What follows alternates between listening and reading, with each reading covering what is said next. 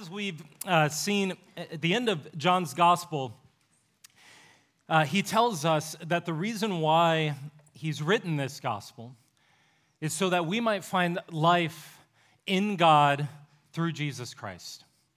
That we might find life in God through Jesus Christ. And one of the ways of reading Jesus' encounters with individuals is kind of seeing it as different angles, kind of different facets that John's showing us why we often don't find life in Jesus, even when oftentimes we think we are finding life in Jesus. Specifically, we're kind of turning into a part of John's gospel where at the end of chapter 2, he said that Jesus didn't entrust himself to any man because he says, I know what is in the heart of man. And what we're going to see over this chapter and the next coming are Jesus' interactions with men and women. And in his interactions, he's disclosing something that is in us that keeps us from finding life in him. And today what we're going to see is specifically that we're all born into a reality, into a nature, into a way of looking at the world that keeps us from finding life in Jesus and instead pursuing other things. That what we're born into sets the course for our life, and it kind of determines what we pursue with our life, what we define as life. I remember this hit me. I was kind of embarrassed by it. Still to this day, I kind of am. When I was in undergrad, so I grew up in Ohio, born and raised in Ohio. And one of the greatest things you can do if you're born and raised in Ohio is become an Ohio State Buckeye. And wow, that might be your first amen in church. And so when born and raised in Ohio, go to OSU. And here's the thing, my freshman year at OSU happened to be the year that we won the national championship in football for the first time since 1968. It was 2003, and I happened that year to have my student tickets happen to be right on the 50-yard line, right on the railing of the like upper deck. It was like watching TV at all the home games all year. And so we get to the end of the last game where we're beating. It's for years, my whole childhood. Whenever we were on the cusp of winning the national championship, we'd always lose against Michigan. Michigan's always the last game of the year. And so we're playing Michigan. It's like, are we going to win? And at the last moment, they actually throw an interception in the end zone. The crowd goes nuts because that means we win the game. And all these men who are around me who had actually been students back when we last won the championship, they start weeping and they're crying. And I, in the moment, I realize I'm just like overwhelmed by this. And it's like my life, it's happening. It's finally happening. And so I run up. I don't even think about this. It's like in my nature, right? I run up and I run down towards the field because I realize we're all going to rush the field. And so I run down towards the field, and there's this line like Red Rover, right, of cops. And I'm like, send me on over, right? And so I just run straight. Like they're literally link arms. I blow through the arms of some cops, okay? I hear them yelling, running after me, but I'm just running towards the field. And then I get down to the field, and there's the bar there to get down, and I run, and I'm just going full speed. And at this point, I'm realizing I could go to jail, right? And so, but I'm just like, I've got to get on the field. So I run, and then I just catapult myself without thinking. And I forgot that the year before this, in order to add on a deck to the stadium, they actually had dropped the field 14 feet. And so I catapult myself as I'm running down to the field, just full speed, like Olympian style, just catapult. And then I realize it's a long way down, right? And I literally just fly through the air, and then I land, and I feel around, nothing's broke. Yeah! And I just start screaming, and I run into the field. I don't know where I'm running, but thousands of people are running with me onto the field. I run into the end zone, and it's like, I don't know, let's take the goalpost down, right? And so we start grabbing it, then we get tear gassed. It's amazing. And then, so I'm, eyes are watery, yellow all over the place, wandering around, just standing around, looking, everyone's just in a day, what? We've arrived. And then I just have this moment then where I go over by the Michigan bench, and they left all their helmets there because they were like, we're out of here. And so they just left it. And I had a moment where I was like, do I take a helmet? Right? I was like, I need a keepsake. And I was like, you can't become a pastor if you go to jail for that. So So I didn't do that, but then I went over to the center of the field, and I don't know what got in me, but I just get down at the at the center, and I just start like grabbing dirt, and I'm like putting it into like turf and like putting it in my jacket. And my friend finds me, and my friend comes up, he's like, "What are you doing?" I'm like, right? What are you doing? I'm like, I gotta keep something, right? I gotta have something. I think that chunk is still somewhere in our basement, right? It's like fossilized now, much to my wife's chagrin. Why do I tell you that story? Well, here's the thing. There was something that got me to that point because it's like, what was I doing? Like, I look back at that and I'm like, I literally was willing to almost be arrested, break my body, get tear gassed, and then look like a fool grabbing dirt and grass out of the ground, right? Like, what was going on there? Well, there was something I was after, and there was something I was pursuing because I had arrived. There's this moment where it's like life as I'd always dreamt it. OSU is winning, and we're going to go to the national championship game. By the way, we won. It was amazing. But it's finally happened. But why was my life so driven for that? I remember when I met my wife, then I tell her she went to UCLA, and I'm like, yeah, I went to OSU. Kind of this moment like, she thought it was hot stuff, but wait till she hears I go to LSU, right? And she literally goes to me, "What's a Buckeye?"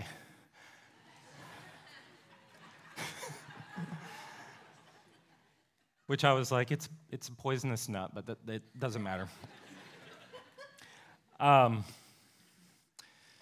here, what's that dynamic? What's it reveal? It didn't matter to her, but here's the thing. I was born into a family that was obsessed with OSU. I was born into something that said, this is life, right? And so my life was like just running after that and taking a hold of that. And here's what I'm saying. We are all born into something, and that something defines the pursuit of life for us. It defines how we think about what life is. It defines how we pursue it. It defines the passion we pursue it with. And of course, that's a humorous example, but it reveals something dynamic and something that happens in our souls, which is that when what we receive life from, where we've received life, determines where we pursue life. Where we receive life, what we're born into, determines where we pursue life. We all have defaults. Defaults about what's valuable, what's worth our lives, what's good, what's true. But what if the pursuit of those things, the pursuit that we're born into, what if it keeps us from pursuing the ultimate thing? What if it makes us define life in a way that we actually never find true ultimate life? That's exactly what Jesus is going to address today. This is a well-known passage, a passage that probably many of us have read. Probably there are a lot of verses in there that sound familiar to you. Even if you don't go to church, you've probably seen John 3:16 held up on a placard. And I think it's so incredibly easy to read this passage. As I was studying, I was struck by how we just read it and it's kind of cliche. A lot of us maybe even glazed over when we were hearing it read. But there are profound truths here. Because what Jesus says is, if you truly want to have life in me, you have to recognize what pursuit you've been born into, and then you must be born again. To start over, a completely new reality, if you're to find life in me. And so what we're going to look at first is the pursuit of life. What are we really after? The pursuit of life. Second, the lie driving the pursuit. The lie that drives the pursuit. And then third, the passion that unlocks true life. The passion that unlocks true life. Let's pray. Heavenly Father, we thank you for, Lord, your word. Lord, we thank you. Lord, we come here this morning, all of us hungering for life. We are awake and we're breathing, but Lord, we want life. We want satisfaction. We want our souls to be filled with joy.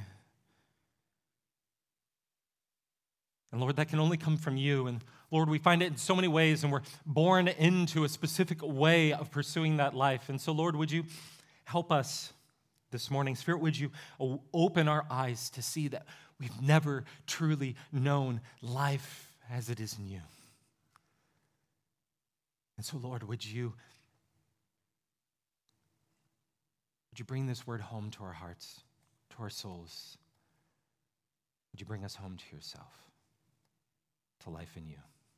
We pray this in Jesus' name. Amen. Well, John starts by giving us a clue. There's going to be this feller named Nicodemus, and John gives us kind of a hint right away about how he frames the text for how to read Nicodemus. Start back at chapter 2, verse 24. But Jesus, on his part, did not entrust himself to them, because he knew all people. He was talking at that point about the religious leaders and whatnot, and needed no one to bear witness about man, for he himself knew what was in man. Now right away, read verse 1. Now there was a man of the Pharisees named Nicodemus, a ruler of the Jews. So what's he saying right away? He's saying, he's emphasizing there's something that is in man. There's something that is lacking in man, something that's in man, that something's going on, and that same thing is going on here in Nicodemus. And so right away what John is doing, he's saying, Exhibit A, Nicodemus. And Nicodemus is an example of what all of our hearts do. Now that it's kind of cryptic. What is not in the heart of man, or what is in the heart of man? In fact, in chapter 5, it unpacks it a little bit more. Jesus is speaking to religious leaders again. He says, I do not receive glory from people. It's very similar to chapter 2. I do not receive glory from people, but I know that you do not have the love of God within you. I have come in my Father's name, and you do not receive me. If another comes in my name, my own name, you will receive him. How can you believe when you receive glory from one another? And do not seek the glory that comes from the only God. See, spiritually, Nicodemus is lacking something. He's lacking something. It says it right here in chapter 5. He says he's lacking the love of God. And because he's lacking the love of God, what's in him is seeking glory from man. In other words, there's this hole in him, and all of us do this. This is the universal reality, John is saying, that we have to deal with. It's what Augustine, he said, man is restless, our hearts are restless until we find the rest in God. You heard it said, there's a God-shaped hole in all of us. There's something in us, there's this vacuum, this hole, and until it's filled with the love of God, we'll go and we'll search for who knows what to try to fill it. And that's exactly where Nicodemus is at. We're all born with this restlessness. We're all born searching. We're all born on a quest, a pursuit for life. And something's got to fill that hole. So like us, Nicodemus found it in any way he could. That's why I think it emphasizes here that he was a ruler of the Jews. It seems that this is something that's very important for Nicodemus. That he's tried to fill that hole with power, with success, being on the winning team, right? And it may not be the same thing for us, but we pursue life and sometimes very good things, building a family, our careers, retirement, vacations, tasting all the best craft beer or whatever. You know, we all have these ways that we try to fill that hole and we try to find life.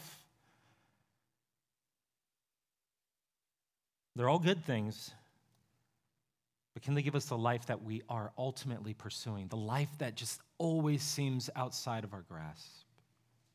That's what's going on with Nicodemus. He's actually a very modern person in that way. The last clue that we get here is in verse 2. It says, this man came to Jesus by night. As we're going to see later on, this passage is going to kind of come full circle, where this light and darkness theme in John's gospel is always where people kind of come with these kind of mixed motives, or in other words, what's happening here is that's highlighting that Nicodemus, he did come at night, historically speaking. He came at night. But his own spiritual night was darker than he knew. An inner darkness, and he wasn't even aware of it. But it leads him, this pursuit of life leads him to Jesus. It's secretively, it's somewhat awkwardly, right? He knows Jesus seems to be offering something. Like there's something going on with Jesus. And so in verse 2, it continues, he said to him, Rabbi, we know that you are a teacher come from God, and for no one can do these signs that you do unless God is with him. Now, what's Nicodemus saying there? In the Old Testament, there were often these prophecies about those who would come with signs and prophetic words and all these things, and this kind of idea of God being with him and moving in power. And when that happens, that means that in these people, these leaders, these rulers, God would bring about his end-time kingdom. We see this over and over again in the prophets. So when Nicodemus is coming to him saying, hey, I think God is with you. I see God at work in you through these signs and whatnot. So what we're all wondering, see what's happening here is he's wondering. There's an implied question here. And he's saying, I see what you're doing. But the implied question is, are you bringing a kingdom? And what Jesus knows here is that this is what Nicodemus has been waiting for. Notice how he responds. Notice how Jesus almost seems like he changes the topic, because Nicodemus has been saying, "You're going to bring. I see you can't do these things unless God is with you." And then verse 3, Jesus answered him, "Truly, truly, I say to you, unless one is born again, he cannot see the kingdom of God." Now, Nicodemus hasn't said anything about the kingdom of God. Nicodemus hasn't said anything about being born again, right? What's Jesus doing? Jesus knows what Nicodemus is looking for. He knows Nicodemus' entire life has been chasing after this. In fact, you could say Nicodemus is probably up at night thinking about this, desiring this. He knows it's driving him, and he's desperate to find this kingdom. He's given his whole life to attaining it. He's even now actually putting his reputation completely on the line by coming to Jesus cryptically at night. Jesus can sense his desperation, his restlessness. But here's the thing, Jesus knows the kingdom Nicodemus thinks he wants isn't the kingdom his soul really needs. The kingdom Nicodemus thinks he wants isn't the kingdom his soul really needs. See, we all do this. It's easy to come to Jesus. But what we really want in Jesus is we really want our life to be put together, right? We want to be seen as an upstanding moral citizen. We want the techniques of Jesus. We want the political platform. We want the social agenda. It's so easy to come to Jesus. It's in my head, it's kind of this picture like when grandma comes for Christmas. Right? And we're always like telling the kids, like, you know, grandma's going to have presents. And it's like they come and the kid, like Calvin, our son, he like comes up and Calvin sees the gifts, like, right? It's like imagine it's behind her back and he can see the gift though. And he's like, huh? There's a present, right? And then grandma's like, come here, hug me. And we're like, go hug me. And he's like, hey, what you got? Right? He's like, Merry Christmas, Grandma. And she's like, I love you. And there's like all this like interaction. And the whole time he's just looking at the gift like, yeah. Can I have the gift now? Right? Like we almost in the same way we do the same thing with Jesus, where Jesus is going, I'm here. That's what's happening here. He's going, I'm here. I'm the life. I'm the one. This is what it's all about. And what's happening is we're in the same way. We see Jesus and he's like, this is what it's all about. And we're always kind of looking around at like all the different things that come with Jesus. And we're looking and going, what about that? Right? And Jesus is thinking what we think we want, which is the things that come with Jesus are the things that we really want. Kingdom. Kingdom is just life as we dreamed it. And we all have this picture of kingdom. It's your best life. It's the thing that our hearts yearn for, and it's different for all of us. We all define it differently, but we all have a kingdom of our own that's different than the kingdom of God. And Jesus says, your hearts are meant to find their rest in me. And what will happen is you'll focus on these things and you'll miss me.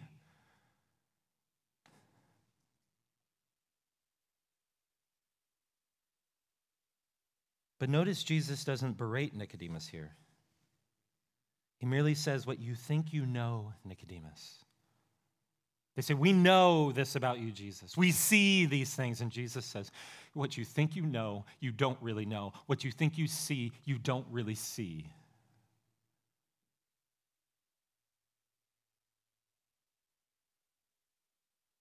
Why? Jesus says, because you aren't born again. Literally, in the Greek, it's ambiguous. The Greek word for what we think of as again, we usually translate that way, but it's more likely the word from above. You might actually have a little at the bottom in your Bible, it might say that. It's ambiguous. It could be above, again. We'll come back to that. But what is Jesus saying there? What he's saying is you were born into this world, and this world has given you a script. This world has given you a box to see everything. This world has given you meaning. This world has given you some kind of purpose. This world has given you something. It's defined what is valuable and what is good and what is true. And you can't even fathom what you really want. Your heart wants something transcendent.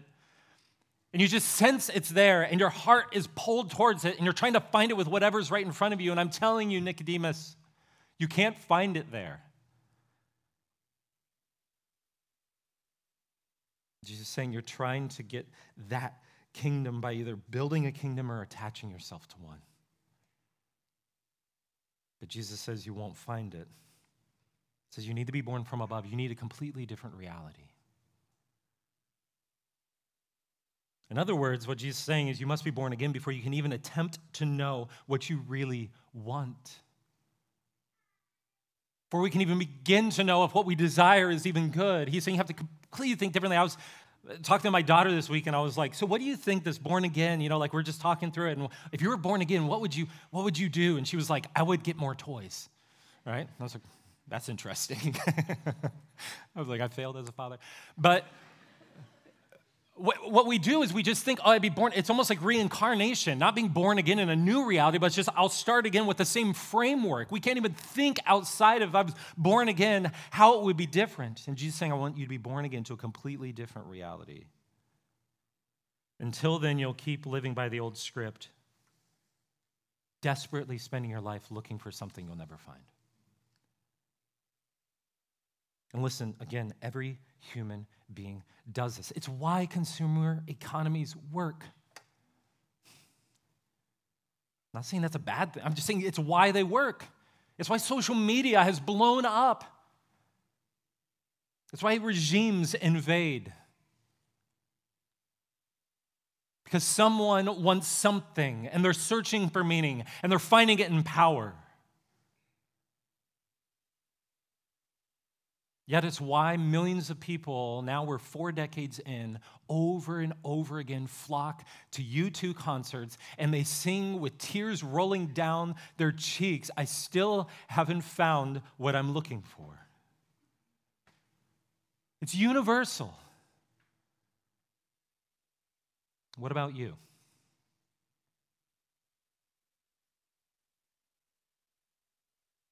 Are you searching and never finding? I mean, some of us are just dying to live. Like Nicodemus, what keeps you up at night? Now, why is that dynamic so at the core of who we are? Like, it's right there in the Bible all the time. It's like in the water we swim in. Like, we're desiring this kingdom. We're desiring this life. Why is it there? Jesus goes there next. Notice Nicodemus doesn't say to Jesus, no, Jesus, I wasn't asking about a kingdom, right? I just wanted to make a comment about your signs that you're doing. He doesn't say that. He doesn't deny it. He actually gets frustrated and leans into when Jesus says, how can you have the kingdom of God? Jesus said, you can have the kingdom of God, but you got to be born again. And Nicodemus makes a big deal about how to get the kingdom. He's going, yeah, I actually do want the kingdom, but it's how you're saying I can get it. That's where Nicodemus gets frustrated, and that's where he goes next. Look at verse 4. He said, Nicodemus said to him, how can a man be born when he is old? Good question, right? Can he enter a second time into his mother's womb and be born? So Nicodemus is just taking this literally. Again, what Jesus is saying is you're thinking in terms of this world. You're thinking in terms of what you know. You're born into this reality, and you can't think outside of it. So Nicodemus is thinking that way. So he takes it literally. Imagine, by the way, you might be like, Nicodemus, come on, Jesus is clearly alluding to new spiritual birth. But think about it the first time you hear this, right? It'd be different. But then Jesus responds. Verse 5, Jesus answered, truly, truly, I say to you, unless one is born of water and of the Spirit, he cannot enter the kingdom of God. That which is born of the flesh is flesh, and that which is born of the Spirit is spirit. Jesus is saying you have to be born by a completely different reality. Your life has to be driven and anchored in a completely different reality. What defines you must be utterly different. He says you must be born of water. What we've seen in John's gospel already is this theme of water that you need cleansed. I think this is the water, I think, parallels he cannot enter the kingdom. And I think spirit, that which is not born of the flesh, or what is born of the flesh is flesh, and what's born of the spirit is spirit. They kind of parallel. And he's saying, if you're not born of water, you can't enter the kingdom. In other words, if you're not washed, if you're not made pure, if you're not cleansed, you can't enter the kingdom of God. And here's the thing Jesus is saying, you are spending your entire life trying to scrub that stain out of your soul to make yourself good enough to find a kingdom. We'll come back to that dynamic a little bit. But then also you have to be driven by the Spirit. He's saying, Nicodemus, I want you to be animated. Your life is actually driven by the Spirit of something. He's going to talk about that in a second. But I want you to be animated and driven by the Spirit of God. Jesus is saying, if you want to transcend this rat race, listen, hear this. Jesus is saying, modern people, if you want to transcend the rat race, if you want to truly have life, if you want to have inner peace, no matter what the pace of life is all around you, life is busy, right? Life is stressful. There are things that come down, but if you want to have peace, if you want to have joy, if you want to have something internally that anchors your soul, Jesus is saying you need a completely different reality. You won't find it just by adding a Jesus bumper sticker onto your life. You need to be born again.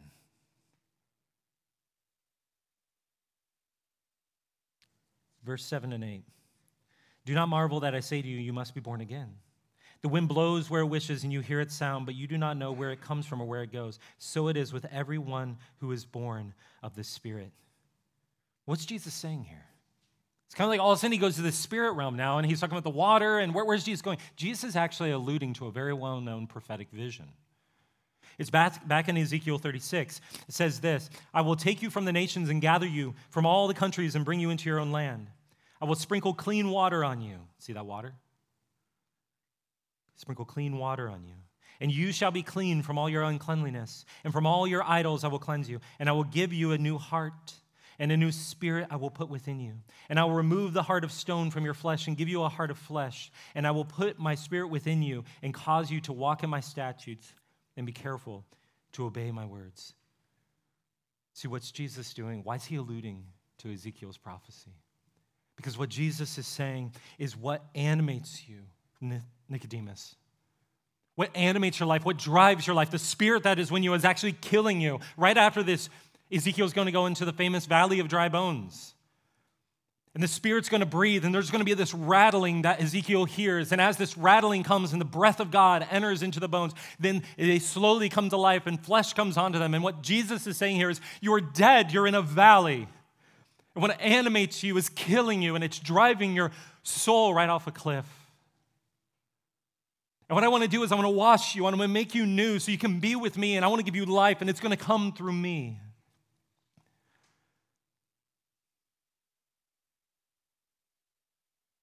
What the heart wants, the mind will find rational, the affections will find desirable, and the will find doable. What the heart wants, the mind will find rational, the affections find desirable, and the will find doable. If your heart goes after things that are not going to fulfill you, your mind will rationalize them, your affections will fall in love with them, and your will be obedient to them. And Jesus is saying if you attach your heart to the wrong thing, you will think that you're making a life, and the whole time you're in a valley of dry bones.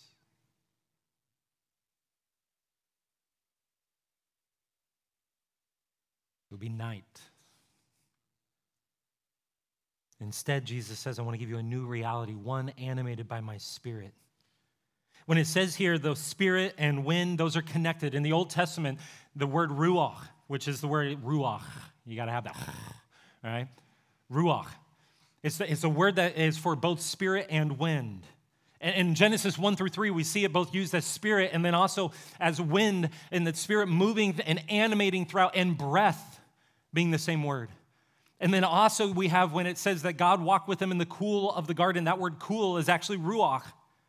In other words, all throughout Genesis 1 through 3, there's this picture of the Spirit animating and being amongst God and his people, and animating and giving them joy and giving them life and giving them breath. And what Jesus is saying here is now you're living by some other spirit, and I want to give you my Spirit so you might know life again. And here's the thing, you're born into God's creation. His Spirit animates everything and gives it life. If God's Spirit did not show up today, we would all drop dead. That's why Paul says, in him we live and move and have our being. And he says, but what happens is because you sense that rattling of where the Spirit is working and bringing life, you sense that glory, this transcendent reality that's there, yet you can't take hold of it. It's like the wind. And what's happening in our souls, it's a picture of our lives when we want this transcendent thing. And no matter how much we consume, no matter how much we eat, no matter how much we exercise, no matter how much we purchase, no matter how much we sleep with people, whatever it is and conquer, whatever it is, it's why it's never enough, because it's like trying to capture the wind with a butterfly net. It's a transcendent thing that nothing in this world can give us. It must come from him. The only way you can truly have life is to be born again. But first, I'm going to hit this second point quickly. To do so, to have that life and be born again, you have to look at what drives you right now. The lie driving the pursuit. Look at verses 9 through 13. Nicodemus said to him, how can these things be? Jesus answered him, are you the teacher of Israel, and yet you do not understand these things? Jesus thinking, I'm clearly alluding to well-known Old Testament passages, but you're missing them. Truly, truly, I say to you, we speak of what we know. Why can't he understand them? Because you can only think in terms of what you know. Your heart isn't after this, so you can't know it. Your mind will not rationalize it. And bear witness to what we have seen, but you do not receive our testimony. If I have told you earthly things and you do not believe, how can you believe if I tell you heavenly things? And then Jesus says, the reason why, only I can tell you, only I can reveal this, because only I am from above. No one has ascended into heaven except he who descended from heaven, the Son of Man.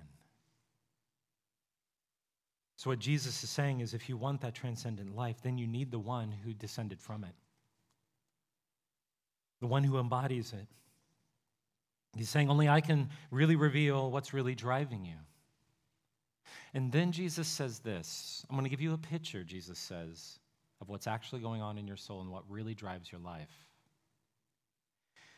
Verse 14, and as Moses lifted up the serpent in the wilderness, so must the Son of Man be lifted up, that whoever believes in him may have eternal life. What is Jesus doing there? Why does he say that? Jesus is giving him a picture, a well-known scene, another one in the Old Testament. And he says something happened there that parallels where your heart is at and where all people's hearts are at for all time. It comes from Numbers 21. This is what happened. At Mount Hor, they set out by the way of the Red Sea to go around the land of Edom. This is right after they're kind of cleansing the land and they're in the wilderness wandering. And the people became impatient on the way.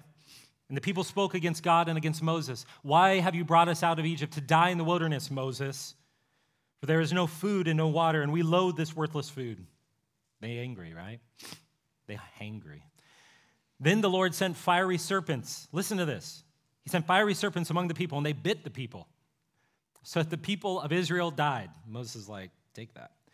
And the people came to Moses and said, we have sinned, for we have spoken against the Lord and against you. Pray to the Lord that he may take away the serpents from us. So Moses prayed for the people, and the Lord said to Moses, make a fiery serpent and set it on a pole, and everyone who is bitten, when he sees it, shall live.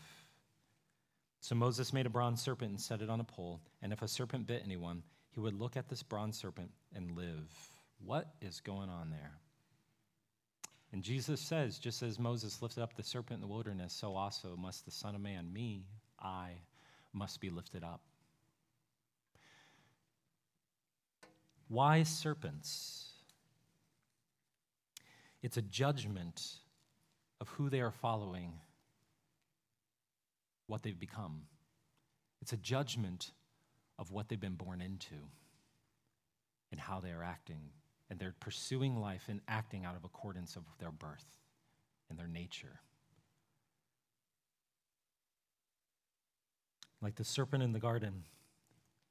See, here's the thing. What's happening there is they're grumbling against the Lord, and what he does is he sends fiery serpents, and he says, I want you to look at these fiery serpents. The judgment is coming, and it's like a mirror to see yourself in the state of your soul.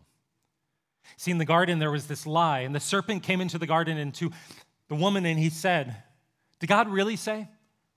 It essentially ends up being, is God really good, Eve? Is God really good? Is he really going to give you life? Or has he done this whole thing to actually keep you from life, to not know wisdom, to not know truth, to not know good and evil. And Eve falls for that lie. Adam falls for that lie. We fall for that lie, the belief that God is not good, that God is not loving, but in fact, he's evil. That in fact, actually, if we could just thank you very much, go our own way and build our own kingdom, then we could have a much, much better life. And so what happens is this is why they grumble. This is why they seethe. Israel was taking land. They were building a kingdom. And then they're in the wilderness all of a sudden. And so they grumble and they yell out at the heavens. Why? Because deep down they believe the lie that he isn't good, he isn't loving. So they go about building their own kingdom. In other words, the problem with our pursuit of life is that it's animated by the lie of the serpent versus the life of the Spirit. Our life is often animated by, and what drives our life is the lie of the serpent. This is why Jesus says you have to look up. The Son of Man must be lifted up, because that's actually the problem. That's the lie. And what happens in the desert is he says, look at the serpent. If you look at the serpent, then you will live. In other words, it's like looking in a mirror and saying, yes, that's me. That's my heart. That's my soul. That's what I do. And when you acknowledge it, that's when you can begin to find life. And what Jesus is saying is that now I will take the serpent's place, I will take your place, and when you look at me, you will live. When you look at me and you see your sin on me, when you see the serpent and you acknowledge that is me, that is the beginning of new birth. But we often don't want to look in the mirror.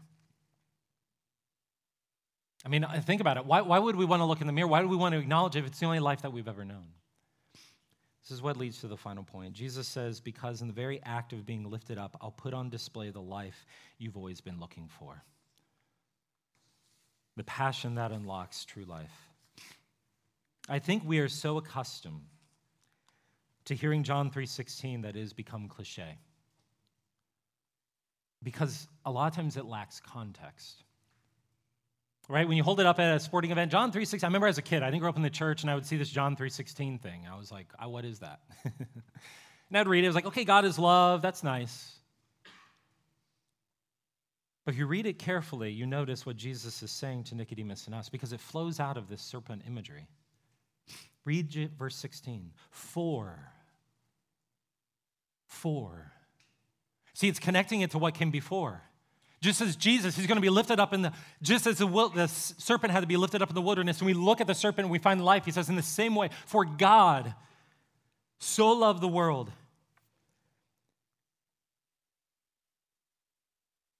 In response to our lashing out and living as fiery serpents ourselves in this world and going about life in that way, God responds in love. That's why he did it. And I think, again, we're so accustomed to reading this that we forget, we miss what's being said here. What we've seen again and again, John has been impressing upon us, is God is love. Father, Son, and Holy Spirit, God himself, he is this community, this trinity of love. And out of that love, he created this world. Out of that passion for his love, out of that delight in his love, he created the world. And what happens is he says, you're perishing. The serpent came in and you're following his lies. And because of it, you're perishing and you're just headed off to hell. And so in the midst of it, what God does when he comes in his love is this isn't just some sentimental, sappy love. What God is saying is my very nature moves me towards saving you and bringing you back into the state of my love. Because so often what we do in this world is we live by this lie that says you must make yourself lovable. It's all about building your own kingdom. Make yourself lovable enough to be attached to a kingdom. Build a kingdom and then you'll be lovable. Everything is make yourself lovable, make yourself lovable, make yourself lovable. That's how you save yourself. And we're perishing. John 3:16 is not just about being saved, but saved to what? To life with God, to the love of God. We don't have to attain it. We have it. The quest is to go deeper into it.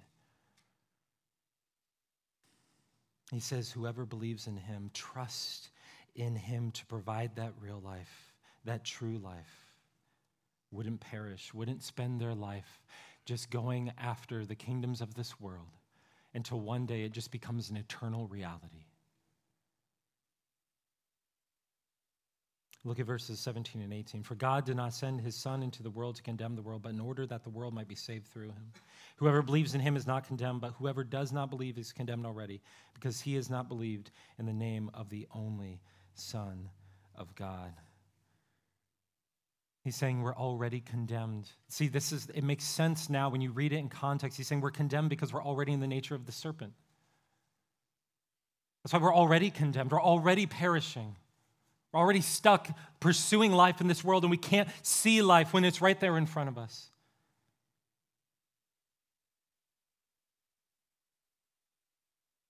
Instead, Jesus is saying you can be born not of the lie of the serpent, but of the love of the Savior. What I found fascinating when studying this time that never jumped out at me before is that this new birth, this is one of the places where you actually see the Father, Son, and Holy Spirit all show up in the same passage. And the picture here, I think, is that we're born into a world. We're born of the lie of the serpent. We're born to this futility.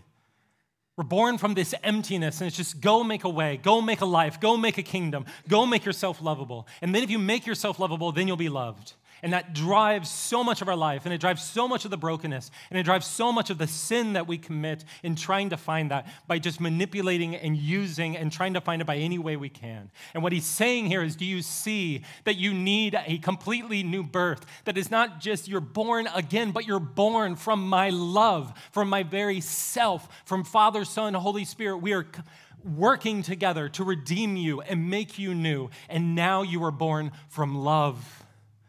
That is your reality. That is what you'll be saved back into. In other words, you don't have to be lovable so that you'll be loved. You are lovable because you are loved.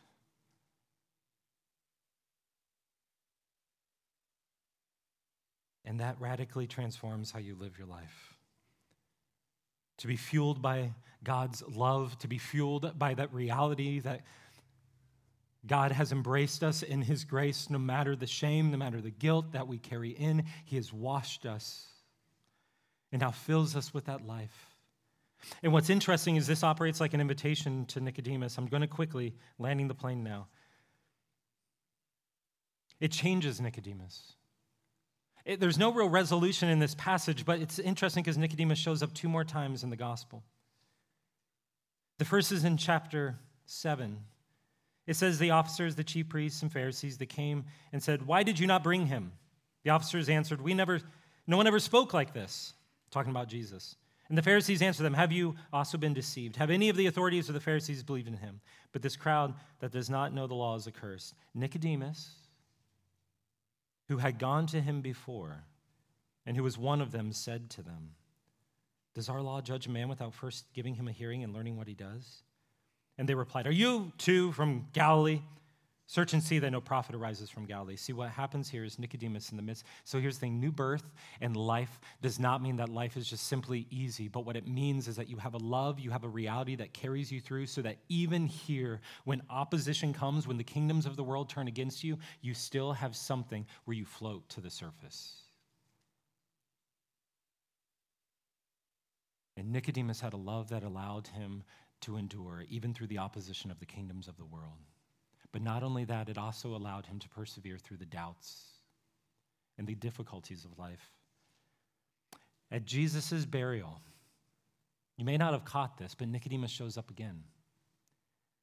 After these things, Joseph of Arimathea, who was a disciple of Jesus, but secretively for fear of the Jews, asked Pilate that he might take away the body of Jesus. You may be familiar with that part of the story. And Pilate gave him permission. So he came and took away his body. Nicodemus also, who had earlier come to Jesus by night, came bringing a mixture of myrrh and aloes, about 75 pounds in weight. What's happening here?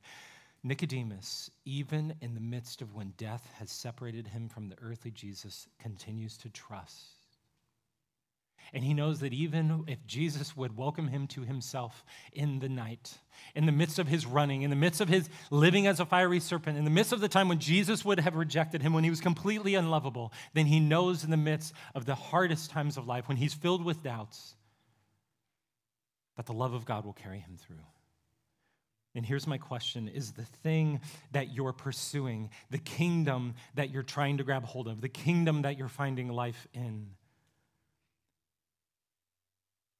does it sustain you? Does it sustain you? What changed in Nicodemus? He rejected the lie of the serpent and he began to live in the love of the Son. He responded to it. Notice how Jesus invites Nicodemus at night to come into the light. We're ending here at verse 19 and 21. And this is the judgment. The light has come into the world, and people love the darkness rather than the light because their works were evil. For everyone who loves wickedness, does wickedness, hates the light, and does not come to the light, lest his works should be exposed. But whoever does what is true comes to the light, so that it may be clearly seen that his works have been carried out in God. This started at night. And what Jesus says is, Nicodemus, the night's all around us. This is really your state. But if you will turn from the darkness within you, if you'll turn from belief in the lies of the serpent, then you'll find life. That is the way to new birth. That is the way to new life. So I would encourage you to take time, to reflect, to go before the Lord this week and ask, Lord, where am I living in the night? Lord, where am I believing the lie? That you're not good, that you're not loving. Jesus says, don't stay in the darkness. Come into the light. Be born again. Be born again of his love and find life in him. Let's pray. Heavenly Father, we thank you for your word. Lord, we thank you for the life that you've given us in Christ. Lord, I ask that you would... Lord, this passage really is